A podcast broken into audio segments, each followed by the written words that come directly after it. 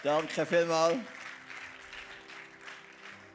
Ja, guten Morgen miteinander. Wir haben tatsächlich eine ähm, intensive Zeit im Camp, vor allem die Hinfahrt und Rückfahrt.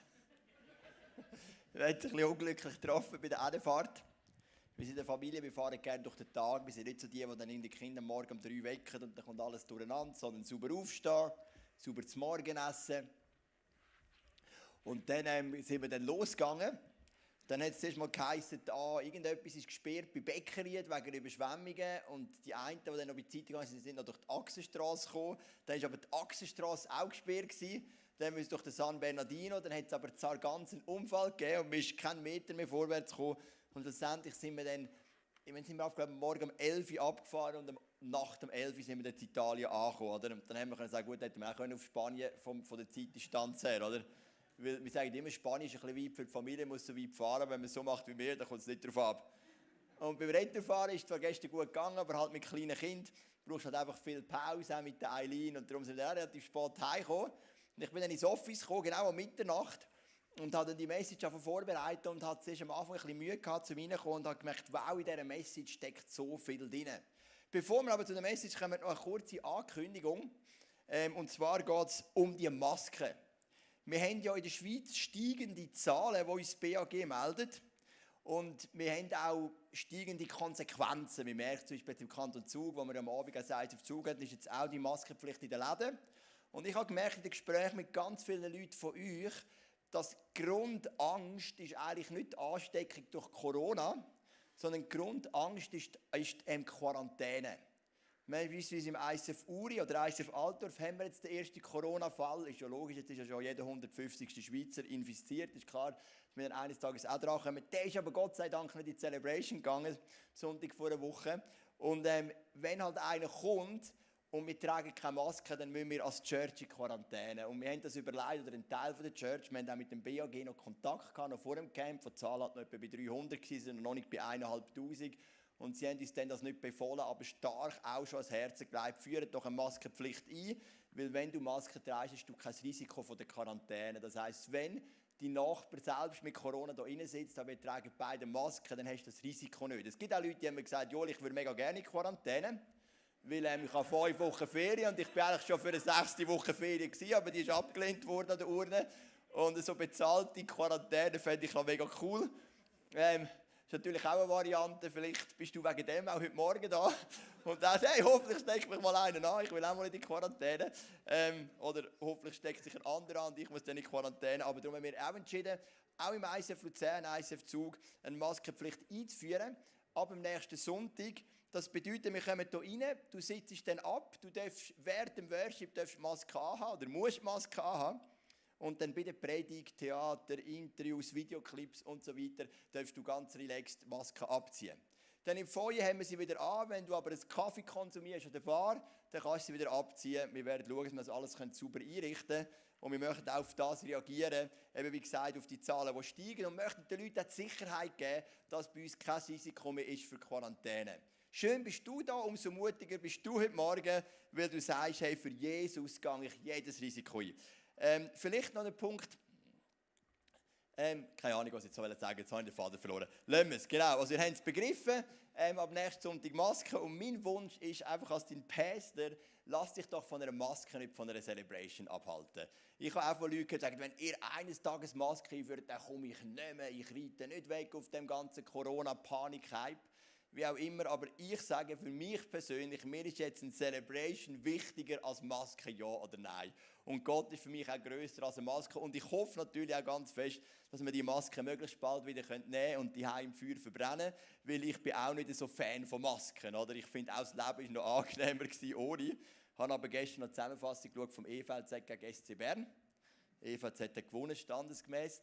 Ähm, und habe dort auch dann gesehen, dass ein paar tausend Leute drin sitzen mit Maske, also es geht auch dort und wir bringen das auch hin. Yes, hey, lass uns reingehen in die Bibel. Wir gehen in Abraham-Serie, wir haben die Serie gemacht im Frühling, vielleicht wenn sie während dem Lockdown, und Alan und ich haben immer gesagt, wir möchten den Oktober noch nutzen, um die Serie noch zusammen fertig zu führen. Was ist bis jetzt passiert? Der Abraham ist von Gott berufen worden. Er hat gesagt, gang weg aus, aus Ur, aus dieser Stadt im heutigen Irak und gang in ein Land, das ich dir zeigen will. Dann ist er dort hingegangen und Gott hat gesagt, ich mache dich zu einem grossen Volk. Er hat dann den Lot mitgenommen, sein Neffe, es ist zu einem Streit gekommen zwischen den Hirten. Dann hat es eine Trennung gegeben zwischen dem Lot und seiner Sippschaft und dem Abraham und seiner Sippschaft. Der Lot ist dann in Gefangenschaft genommen worden, der Abraham hat ihn wieder befreit. Gott hat den Bund mit dem Abraham ein paar Mal erneuert. Aber so, so der Schlüsselgedanke, der sich immer durchzieht durch die ganze Abraham-Geschichte, ist, ich werde aus deinem Volk, äh, ich werde aus dir ein grosses Volk machen. Nur, damit du ein Volk haben, brauchst du mindestens ein Nachkommen, oder? Und das war ein bisschen Abraham und, Isa, äh, Abraham und Sarah ihr Problem. Gewesen. Sie, haben zwar, sie sind zwar da gewesen, aber sie haben nicht mal ein Nachkommen gehabt. Und Gott ist immer der Nord, hat Geduld, der Sohn kommt, der Sohn kommt. Und irgendwann, und das ist ja durchaus nachvollziehbar, haben Abraham und Sarah Geduld verloren. Und sie haben etwas gemacht, was ganz natürlich war, oder nicht natürlich, vielleicht erlaubt war zu dieser Zeit. Wenn eine Frau eine Magd hatte, hat der Mann mit ihr schlafen und das Kind hat der Herrin gehört. Das war im Brauch, kulturell ganz normal. Später haben das beispielsweise auch Trail und Lea haben das beide gemacht, die Frauen von Jakob. Der Jakob hatte zwölf Söhne, gewisse sind von der Lea, gewisse sind von der Rahel, gewisse sind von der Magd von der Lea und gewisse sind von der Magd von der Rahel. Und gleich haben sie den, haben sie am, am Jakob gehört und seine Frauen. Und so haben sie nichts Verbotenes gemacht, aber sie haben gleich etwas gemacht, was nicht Verheißung drauf gelegen ist. Nämlich Sarah hat Hagar, seine Magd, am Abraham gegeben. Sie haben zusammen geschlafen und das Frustrierende war wahrscheinlich ein bisschen, mit der Sarah in noch so manchmal schlafen Es ist nichts passiert, mit der Hagar hat es gerade eingeschlagen. Und Hagar ist schwanger geworden. Der Ismael ist gezeugt worden. Ismael ist grösser geworden aber Gott hat immer wieder gesagt, die Verheißung, die gilt am Isaac. Und so ist der Moment dann tatsächlich gekommen, und da steigen wir jetzt in 1. Mose 21, Vers 1. Da heißt der Herr hielt sein Versprechen, das er Sarah gegeben hatte. Sie wurde schwanger und bekam einen Sohn. Abraham wurde trotz seines hohen Alters Vater, genau zur Zeit, die Gott angegeben hatte. Mir kommt doch meine Fahrprüfung in den Sinn wenn du auf etwas Ewiges wartest und es passiert einfach nicht. Wer von euch hat mehr als 64 Fahrstunden gebraucht für die Fahrprüfung? Ah, es gibt noch jemanden. Ah, 10, auch noch. Zwei Leute. Ich habe immer gedacht, ich habe den Rekord schweizweit. Ah, ich habe einfach die 64 Fahrstunden gebraucht, aber der Patrick und 10, die haben noch mehr. Mega schön, das beruhigt mich jetzt irgendwie, das versöhnt mich jetzt mit meiner Geschichte. Ähm, und gell, wenn du 64 Fahrstunden brauchst und du hast vielleicht eine bis zwei pro Woche, ist einfach für dich keine Farbe, auf die will ich nie in meinem Sack haben.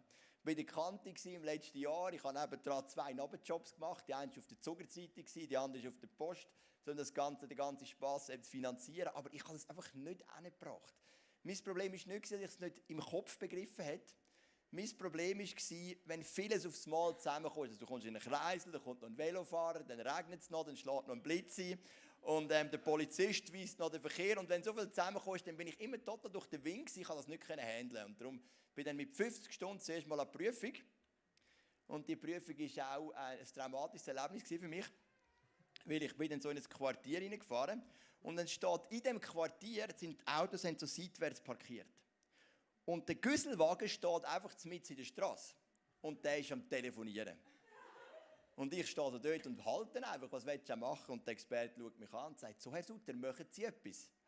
Und ich, ja, okay, dann habe ich versucht, so zwischen diesen parkierten Autos und dem Güsselwagen durchzwängen mit dem Auto. Der Experte hat alles zugelassen, bis es Peng gemacht hat und ich mit meinem Seitenspiegel einen anderen Seitenspiegel voll crashed habe. Das ist so die Erfahrung von meiner ersten Fahrprüfung. Ich habe am Schluss den Experten gefragt, was hätten sie besser machen sollen. Er hat gesagt, sie hätten müssen aussteigen und den Güsselmann sagen, er soll auf die Seite fahren. Er hat ja, also, erste Fahrprüfung, bist mega nervös, also, das ist jetzt also viel verlangt, oder? Genau.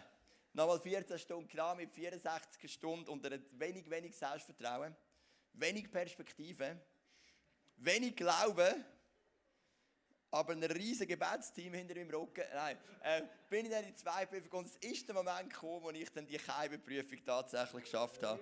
Und heute kann ich Auto fahren, also ich darf Auto fahren. Vielleicht muss ich, so, ob ich dann kann, die andere Frage. Oder? Also so, du kennst so die Momente, oder? Und ich kenne das von den Kindern, weißt du, die, so, die, die wollen vielleicht einen neuen Fußball.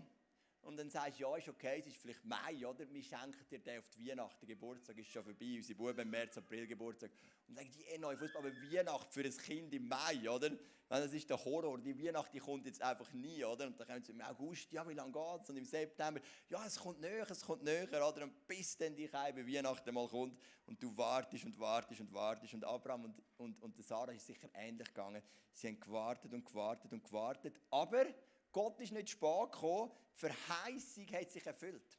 Und in deinem Leben gibt es vielleicht auch Sachen, du spürst, in deinem Herzen hat Gott etwas hineingelegt, aber es geht nicht vorwärts. Und wenn der Glaube wirklich wächst, wenn das wirklich von Gott ist, dann wird der Moment kommen. Und das ist das, was wir hier gelesen im 1. Mose Kapitel 21, Vers 1 und 2. Gott hat das Versprechen gehalten. Und Sarah ist tatsächlich im höheren Alter schwanger geworden. Jetzt hat es aber ein Problem gegeben. Wir haben jetzt zwei Parteien. Auf, der, auf die einen Seite haben wir Sarah mit dem Isaac und Hagar mit dem Ismael. Und da hat es einen Konflikt gegeben zwischen den zwei Parteien. Und jetzt lesen wir im nächsten Vers. Das ist der Vers 12. Da heißt aber Gott sagte zu ihm, also zum Abraham, sträube dich nicht dagegen, den Jungen und die Sklavin wegzuschicken. Tu alles, was Sarah von dir fordert, denn nur die Nachkommen deines Sohnes Isaac werden das auserwählte Volk sein. Sarah ist so weit gegangen, dass sie eines Tages zum Abraham gegangen ist und gesagt, ich kann das nicht. Die Hagar, meine Magd, erhebt sich über mir. Wie sie hat Kinder können bekommen und ich nicht. Also jetzt in der Zwischenzeit schon, aber lange nicht. Und es ist so zu einem Konflikt gekommen, Hagar, Ismael gegen Sarah und Isaac. Und Sarah geht dann zum Abraham und sagt, schick sie weg. Und Abraham versucht zuerst zu schlichten und dann redet Gott persönlich eigentlich ein brutales Wort und sagt, los auf Sarah und schick deine Sklavin weg. Tue, was Sarah fordert. Und dann heißt es aber im Vers 13, aber auch Ismaels Nachkommen werde ich zu einem großen Volk machen, weil er von dir abstammt. Es gibt manchmal Momente in deinem Leben, da trifft, du hast mir gefühlt mein Handy redet, du bist gerade unter dem Stuhl. Ähm, es gibt manchmal Momente in deinem Leben, da gehst du Umweg. Und du kennst vielleicht auch von den Autofahrten. An dem ist jetzt zwar nicht gelegen, dass wir so lange hatten, oder? Du, du, du schickst dein Navi ein und, oder du stellst dein Navi eben spät ein und bist irgendwo in der Sackgasse. Und dann gibt es immer, das Navi gibt dir immer einen Weg zurück.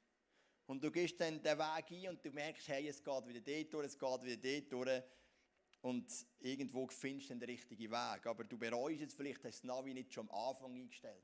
Und manchmal in deinem Leben triffst du unglückliche Entscheidungen.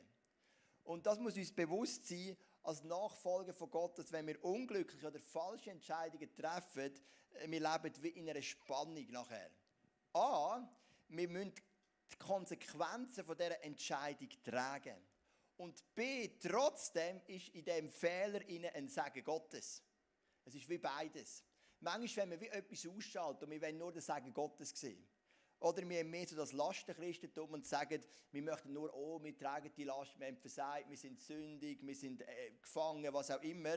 Aber beides ist nicht biblisch. Was wir da sehen, ist, es gibt eine Konsequenz. Ja, Tagar wird weggeschickt mit dem Ismael. Aber es gibt auch ein Sagen, Gott sagt, ich werde auch den Ismael zu einem grossen Volk machen. Wir müssen die Spannung aushalten. Der Redner, der moderiert hat, irgendwie ist dein Finger einmal irgendwie rausgekommen. Du hast einen Finger, den du kannst bewegen kannst. Das ist so der Mittelfinger da. Ähm, darum nehmen wir es nicht persönlich, wenn er einfach die alle will abnehmen und der geht nicht mit. Das hat nichts mit euch zu tun. Und das ist ein Volk von deiner Drogenvergangenheit, oder? von deinen Spritzen. Und irgendwann hat es da wahrscheinlich einen Nerv gekillt, du kannst ihn nicht bewegen. Also Gott hat dir deine Drogenvergangenheit vergeben, das ist keine Frage. Er hat sie sogar gebraucht, dass du zum Sagen kannst werden für vieles, aber du trägst eine Konsequenz. Und das ist auch so in unserem Leben. Ich habe in meiner Small Group einen guten Kollegen, der ist in der Finanz, ähm, im Finanzbusiness schon seit Jahrzehnten und er sagt mir, was oft passiert, ist folgendes. Du hast ein junges Bärli, beide verdienen voll. Und dann merken sie, hey, wir haben keinen viel Stutz und wir können auch etwas auf die Seite legen, vielleicht haben sie auch ein Vorerb, komm, ich kaufe unser Haus. Die gehen auf die Bank, kommen mit ihren 12'000 Franken, was verdienen, vielleicht sagen wir beide 6'000, wie auch immer, guten Lohn. Und dann merken sie mal, da kommt ein richtig gutes Haus über und eine schöne Hypothek. Also, startet gut. Wir ziehen ins Haus ein, es ist gross, man genießt es. Und dann kommt das Kind. Und beim Kind merken wir, eigentlich hätte wir den Wert, wir haben ja nicht jeder, aber sagen wir, das Bärli hat den Wert, wir möchten das Kind selber betreuen. Aber weil wir so eine Hypothek abgeschlossen haben, ist es für uns finanziell nicht möglich. Es ist gar nicht möglich, dass nur einer schafft oder 50-50. Wir müssen aus finanziellem Grund von dieser schlechten Entscheidung, die wir getroffen von dieser unüberlegten, äh, unüberlegten Entscheidung, müssen wir beide arbeiten, obwohl wir das gar nicht wollen. Und das ist die Konsequenz, die du trägst von deiner Entscheidung. Und manchmal in unserem Leben treffen wir schlechte Entscheidungen und A, für das gibt es eine Konsequenz. B, aber auch in dieser schlechten Entscheidung ist oft ein Segen. Ich persönlich bin der Meinung, wenn du Nachfolger bist von Jesus und du suchst einen Partner für dein Leben, dann ist es gut, wenn das auch ein Nachfolger ist von Jesus. Also ich würde niemandem empfehlen, wenn du mit Jesus unterwegs bist, einen Partner fürs Leben zu suchen, der nicht mit Jesus unterwegs bist. Weil Jesus ist dir das Wichtigste, das ist der Mittelpunkt von deinem Leben. Und wenn du die Entscheidung triffst, wird es einfach schwer. Darum bin ich klar der Meinung, such dir auch jemanden, der mit Jesus unterwegs bist. Es gibt auch christliche Single-Börsen. Online-Börsen in der Zwischenzeit, kein Problem, oder? Ähm, es gibt die Möglichkeit und du kannst sie im ISF kennenlernen, es gibt Camps und so weiter. Jetzt, vielleicht hast du anders entschieden und manchmal kommt das gut. Ich habe auch Perli gesehen, wo dann einer zum Glauben gekommen ist, ist gut gekommen, aber manchmal kommt es auch nicht gut. Und du schaust vielleicht zurück und sagst, ich habe eine schlechte Entscheidung getroffen. Gleich ist in dem innen ein Segen. Vielleicht entsteht das Kind. Mag mich erinnern, es war ein Perli im ICF und das war eine andere Geschichte, beide mit Jesus unterwegs, aber sie sind schwanger geworden vor der Ehe. Dann sind sie zu mir gekommen und mir das gesagt. Und dann habe ich gesagt, ich glaube, wir sollten Buß tun für das. Weil ich glaube, es ist nicht der göttliche Weg. Dann hat der eine sofort gesagt, das machen wir. Und der andere Teil von dieser Beziehung hat gesagt, nein, das möchte ich nicht. Und dann habe ich versucht herauszufinden, warum. Und dann hat die Person gesagt, wenn ich Buß tue für das, dann sage ich über meinem Kind, dass es nicht gewollt ist, dass es falsch ist. Dann habe ich gesagt, nein, das sind zwei verschiedene Sachen. Das eine ist die Entscheidung, die nicht gut war, aber das andere ist ein Segen, der auch sein unserer schlechten Entscheidung. Und das sehen wir hier beim Abraham und, beim, und bei der Sarah. Sie haben eine schlechte Entscheidung getroffen, sie haben Konsequenz müssen tragen. Darum heißt der Titel von heute eine schmerzhafte Trennung. Es macht richtig brutal weh und gleich heißt es auch der Ismael will ich zu einem grossen Volk machen. Und dann heißt es weiter, am nächsten Morgen stand Abraham früh auf, er holte etwas zu essen und einen Ledersack voll Wasser hängte Hagar alles über die Schulter und schickte sie mit ihrem Sohn weg. Hagar irrte ziellos in der Wüste von Beersheba umher. Bald ging ihnen das Wasser aus. Da ließ sie den Jungen unter einem Strauch, zurück. Und jetzt kommt wirklich ein härter Vers. Und setzte sich etwa 100 Meter davon entfernt auf die Erde. Ich kann nicht mit ansehen, wie das Kind stirbt, weinte sie. Aber Gott hörte den Jungen schreien. Der Engel Gottes rief Hagar vom Himmel herab zu. Warum weinst du, Hagar? Hab keine Angst. Gott hat das Schreien des Kindes dort unter dem Strauch gehört. Geh zu dem Jungen und heb ihn auf, denn aus seinem Nachkommen will ich ein großes Volk machen. Wie gesagt, so mit vier kleinen Kindern so lange Auto zu fahren, sie haben es super gemacht und trotzdem bei der Retourfahrt, etwa so ab Bellinzona, hat Eileen, was wirklich sensationell grundsätzlich gemacht, auch mal für eine halbe Stunde zu einem Schreikonzert angesetzt. Und ich meine, ich mag das nicht vertragen. Meine Frau mag das viel besser vertragen und die sagt mir dann immer wieder, denk daran, wie gut ist der Rest von der Reise gemacht. Ich sage, ja stimmt, aber sie schreit doch jetzt, nicht der Rest von der Reise, oder? Und ich, ja, ich, also ich, mag, ich kann das nicht haben, wenn sie einfach schreit, schreit, schreit, oder? Und gleich ist natürlich nichts, im Gegensatz zu dem Vers, der Ismael hat geschrauen um sein Leben und Tagar hat gewusst, der Bub wird sterben. Und das hat sie so kaputt gemacht, dass sie gesagt ich kann es nicht mit da sehen. Sie hat ihn an einem anderen Ende gesetzt, 100 Meter weg, und ist dann ans andere Ende irgendwo und hat gesagt, ich kann es nicht mit anhören. Das war so die Verzweiflung, das war die Konsequenz. Wo eigentlich Hagar und der Ismael sind ja unschuldig für die ganze Geschichte. Sie tragen ja sogar noch Konsequenz von der Entscheidung von von Abraham und von der Sarah. Und dann aber greift Gott ein. Weil auch in unseren Umwegen, in, unserem, in unseren Fehlern, in unseren schlechten Entscheidungen ist der Segen Gottes drin. Oftmals, oder? Also wir tragen A Konsequenzen dafür, mit dem müssen wir weiterleben. Die kann uns Gott oft nicht nehmen, aber B, es ist gleich ein Segen drin.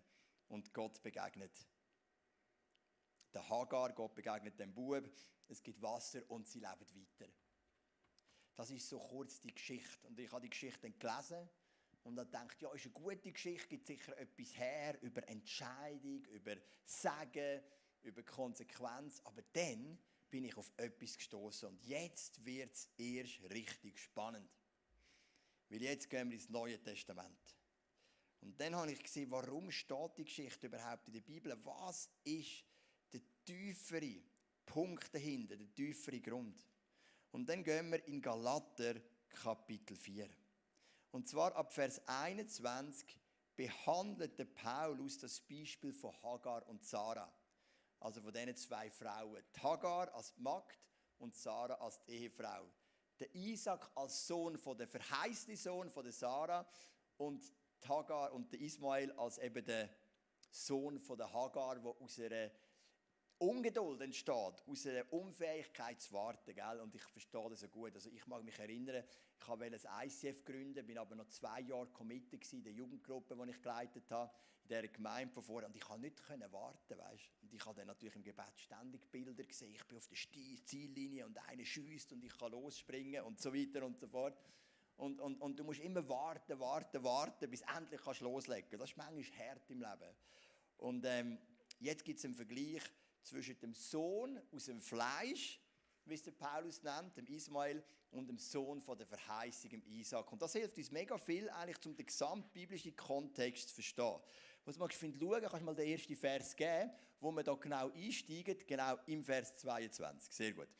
Dort heißt es, dass Abraham zwei Söhne hatte. Einen von der Sklavin Hagar und einer von seiner Frau Sarah, die als Freie geboren wurde. Der Sohn der Sklavin wurde geboren, weil Abraham endlich einen Sohn haben wollte. Der Sohn der Freien dagegen, weil Gott ihn versprochen hatte. Also wir sehen hier ein paar Unterscheidungen. Erstens mal, der Ismael ist der Sohn von der Sklavin. Sie ist geboren aus dem Fleisch. Er ist geboren aus dem Fleisch. Der Isaac ist der Sohn von der, Fre von der Freien, geboren aus, dem, aus der Verheißung. Was bedeutet geboren aus dem Fleisch? Also geboren aus dem Fleisch heißt, es ist einfach ja natürlich gewesen. Also es gibt ja einen Haufen Sachen in unserem Leben, die sind einfach ganz natürlich. Das gehört auch dazu. Und in dem Sinne ist ja nicht etwas falsch gelaufen von der Hagar seiner Seite her. Gar nicht. Sie hat sich einfach zur Verfügung gestellt. Aber es ist eine Geburt aus dem Fleisch. Aber der Isaac hat eine Verheißung. Gott hat gesagt, aus deinem Sohn, aus dem Nachkommen von der Frau, von der Sarah und vom Abraham, aus eurem Sohn, werde ich, ein grosses Volk machen. Auf ihm ist effektiv eine ganz klare Verheißung. Also wir haben die Sklavin mit einem Sohn und wir haben die Freie mit einem Sohn. Und dann schreibt der Paulus, die beiden stehen für zwei Bünde in der Bibel, die Gott mit den Menschen ähm, gemacht hat. Der Ismael steht für den alten Bund, wo uns in Sklaverei führt, und der Isaac steht für den Neubund, wo uns in die Freiheit führt. Genau. Also das ist so mal Setting da inne. Und dann gehen wir weiter im Vers 24. Danke, Willi. Am Beispiel dieser beiden Frauen will uns Gott zeigen, wie verschieden seine beiden Bündnisse mit den Menschen sind. Den einen Bund, für den Hagar steht, schloss Gott auf dem Berg Sinai mit dem Volk Israel, als er ihm das Gesetz gab. Dieses Gesetz aber versklavt uns. Hagar weist auf den Berg Sinai in Arabien hin. Er entspricht dem Jerusalem unserer Zeit, denen, die im Gesetz festhalten und deshalb nie frei werden. Ich muss ganz kurz, das ist nichts, ich begehe wieder zurück. Kannst du ein bisschen Musik einspielen, Stefan?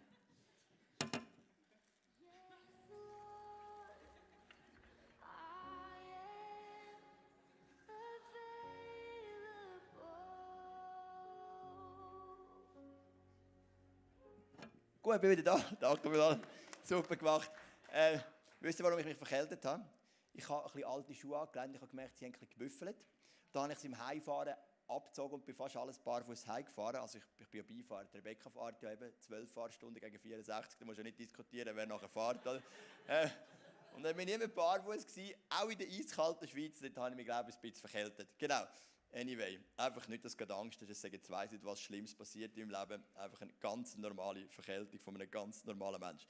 Genau. Also, Gehen wir nochmal durch. Am Beispiel von diesen beiden Frauen zeigt uns Gott die beiden Bündnisse. Der eine Bund, für den steht Hagar, schließt Gott auf dem Berg Sinai. Ich muss das kurz erklären. Gott hat mit den Menschen Bund geschaffen, Bund gemacht. Die Menschen haben sich von Gott entfernt nach dem Sündenfall und Gott hat sich wieder zurückgezogen aus den Menschen. Und die Menschen haben sich vor allem von Gott entfernt. Und dann gibt es vier Bünde in der Bibel. Der erste Bund ist mit dem Noah. Der Bund mit dem Noah ist sehr ein simpler Bund. Es ist eigentlich ein Nicht-Vernichtungsbund.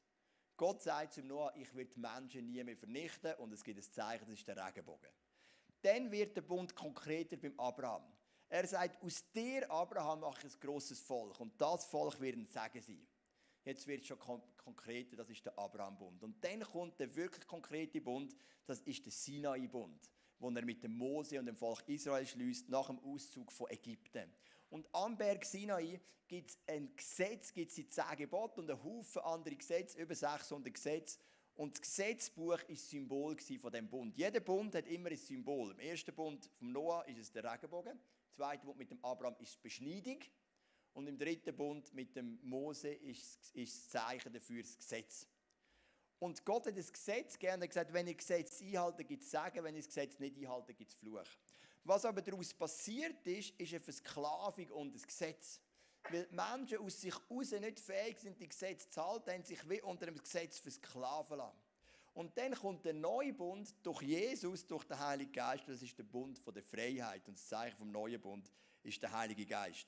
Also der Ismael, der steht für den alten Bund, für den Bund, der geschlossen wurde am Berg Sinai, für die Versklavung. Er kommt ja auch aus einer Sklavin. Er ist der Sohn von einer Sklavin. Hagar weist auf den, auf den Berg Sinai in Arabien hin. Und es ist ein Zeichen für die Menschen, die am Gesetz festhalten. Und dann kommt der Isaac, und der Isaac ist der Sohn der Freien. Er steht für den neuen Bund, für die Freiheit.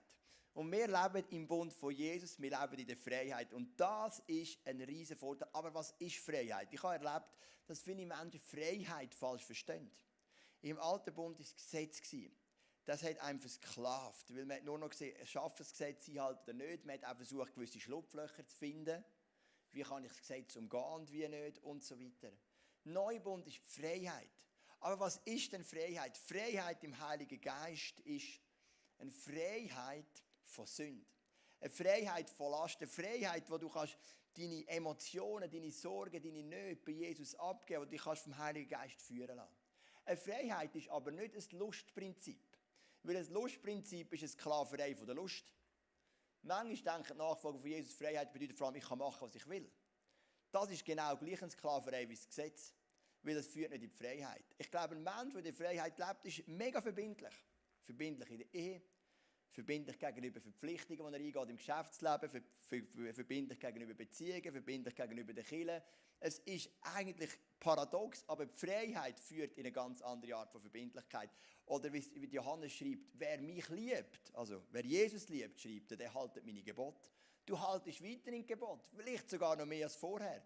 Aber jetzt nicht aus einem Druck und aus einer Versklavung, sondern aus Liebe. Und darum schreibt Johannes, wenn du Jesus liebst, dann haltest du seine Gebote. Wenn du sie nicht haltest, liebst du Jesus nicht.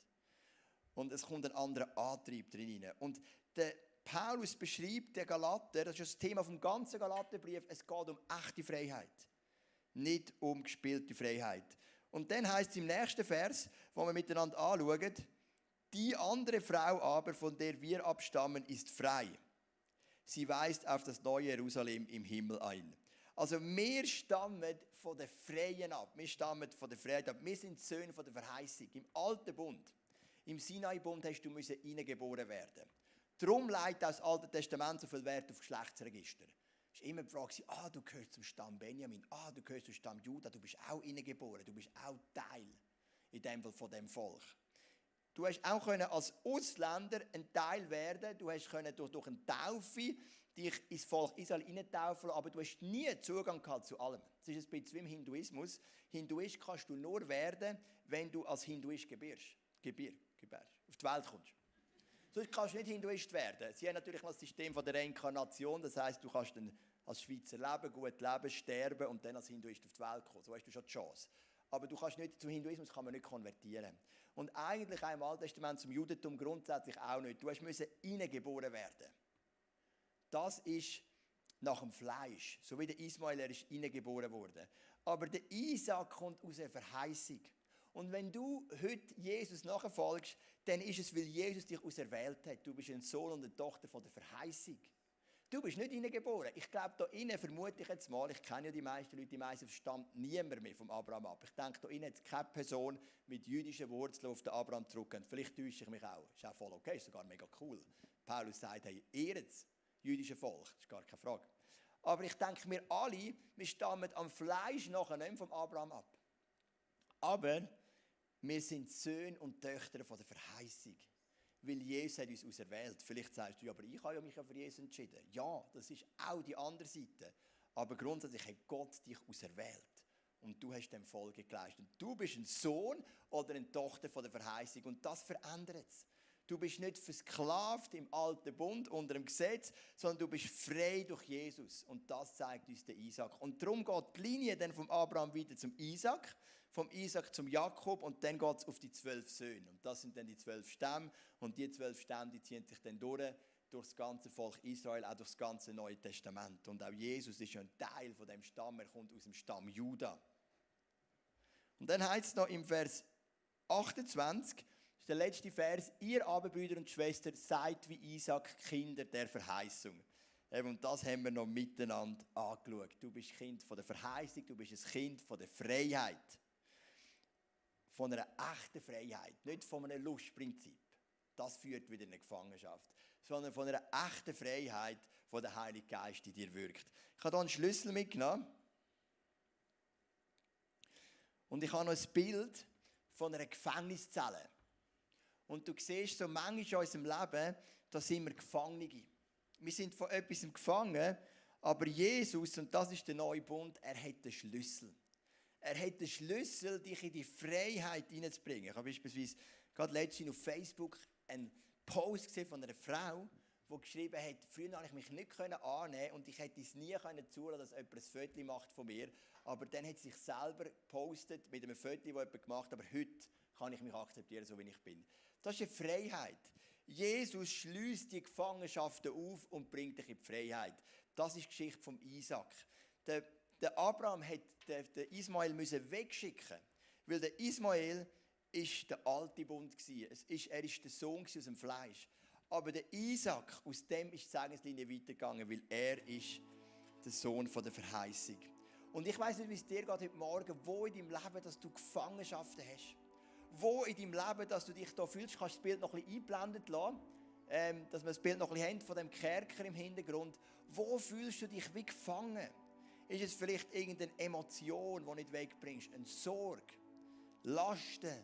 Oder sind es vielleicht ähm, gewisse Verhaltensmuster? Wie vielleicht Zorn?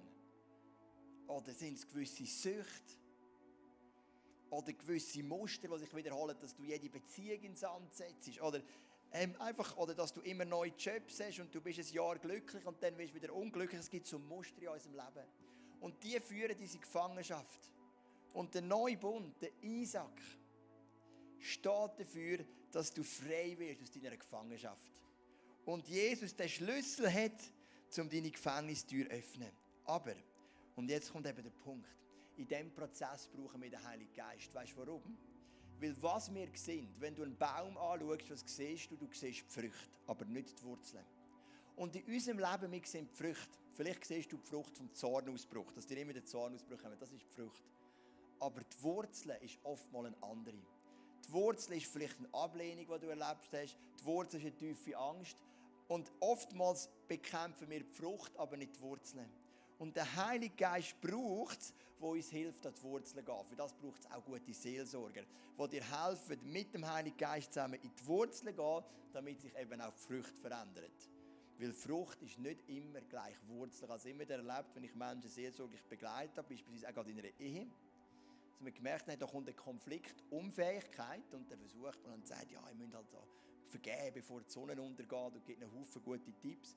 Aber wenn die Wurzeln nicht verändert wird, dann nützen oft die Tipps an der Frucht nicht oder wenig.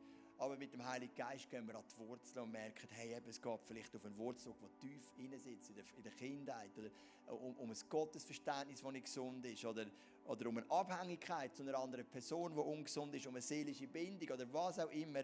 Und dann gehen wir mit dem Heiligen Geist an die Wurzeln. Und das möchten wir machen, bevor wir nachher reingehen in die Gebetszeit, in den zweiten Teil Worship. Überleg dir doch, wo bist du wie Hagar? Hagar war eine Sklavin. Wo bist du versklavt in deinem Leben? Wo bist du gefangen? Und dann bet zu Gott, sag dem Heiligen Geist, bitte zeig mir, wie kann ich in die Freiheit hineingehen. Du, du meine Kerkertüren aufschliessen. Stell dir vor, du bist ein Gefangener, du bist so in dem Kerker rein und Jesus kommt und schließt die Tür auf und du bleibst einfach drin. Nein, das wäre ja blöd. Das wäre vor allem schade. Es wäre schade um die ganze Freiheit, die du dürftest haben. Also wo in deinem Leben hast du die Gefangenschaft? Und was wird der Heilige Geist dir aufdecken als? So, die Frage werden wir mitnehmen. Die Band wird einfach mal instrumental ein bisschen spielen im Hintergrund. Und ich möchte einfach Gott noch einladen, dass er uns mitnimmt in die Frage hinein. Und dann möchten wir beten, dass die Gefangenschaft, dass die Kerkertüren heute aufgebrochen werden Vater im Himmel, wir sind Söhne und Töchter von der Verheißung. Dass wir hier sitzen und dir nachfolgen, ist ein Folge davon, dass du uns auserwählt hast. Weil es heißt in der Bibel, du hast uns gerufen nach unserem Namen. Und du hast uns zuerst geliebt und du hast uns zuerst auserwählt. Und das gibt uns Zugang zu einer echten Freiheit. Nicht zu einem Lustprinzip, sondern zu einer echten, verbindlichen, gesunden Freiheit. Und wir haben die Gefängnisse in unserem Leben. Aber ich glaube, sie müssen nicht sein. Gefängnis von Emotionen, von Sucht, von Sünd, von Mustern. Und heute möchten wir dich bitten, dass wir als Nachkommen von Isaac, als Nachkommen vom Sohn von der Freien, von der Sarah, dürfen in die Freiheit hineinkommen. Und ich sehe das vor meinem inneren Auge, wie du jetzt einfach die Kerkertüren öffnest. Wie da und dort Männer und Frauen rauslaufen in die Freiheit. Und der Kerker darf hinter ihnen vielleicht wieder geschlossen werden, aber sie sind in der Freiheit. Und ich bitte dich, dass du jetzt einfach in dieser Zeit, wo wir uns nehmen, mit jedem redest da rein. Wir glauben, dass du ein Gott bist, der, der persönlich kommunizieren kann. Auch die, die den Livestream schauen oder den Videopodcast schauen, die Hause ganz, ganz gemütlich, dass auch dort du einfach reden und uns darfst zeigen, wo sind noch die Gefängnisse, wo haben wir Anspruch als, als Nachkommen, als Sohn und Tochter von der Verheißung auf die Freiheit und wo willst du uns in die Freiheit hineinführen. Nehmt euch einfach ein paar Minuten Zeit und dann möchten wir reingehen in eine Gebetszeit, möchte ich noch wieder klären und in den zweiten Teil vom Worship.